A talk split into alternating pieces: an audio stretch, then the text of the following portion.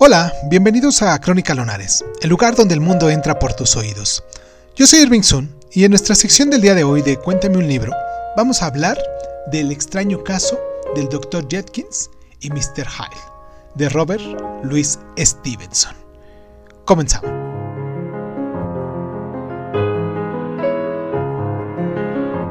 La presente novela alcanzó un éxito inmediato tras su publicación en enero de 1886 y desde entonces no ha dejado de aparecer mmm, tantísimas ediciones, ¿no?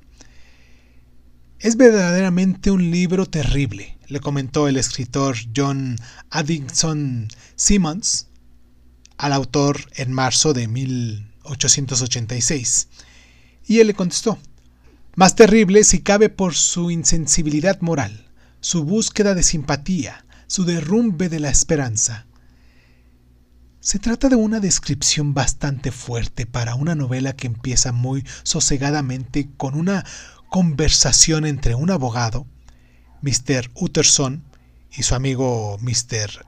Eh, Enfield, durante la cual este último cuenta que un buen día, cuando regresaba a su casa a altas horas de la madrugada, presenció un incidente horrible.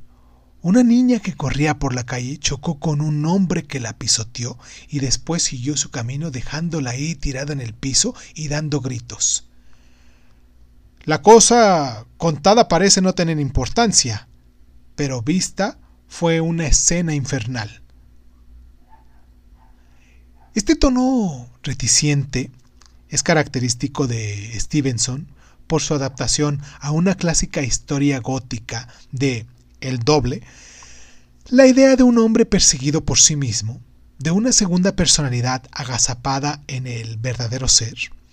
El fenómeno psicológico que se explota en esta novela fue empleado en 1888 por la prensa sensacionalista para explicar una nueva forma urbana y brutal de violencia sexual surgida con los asesinos del destripador.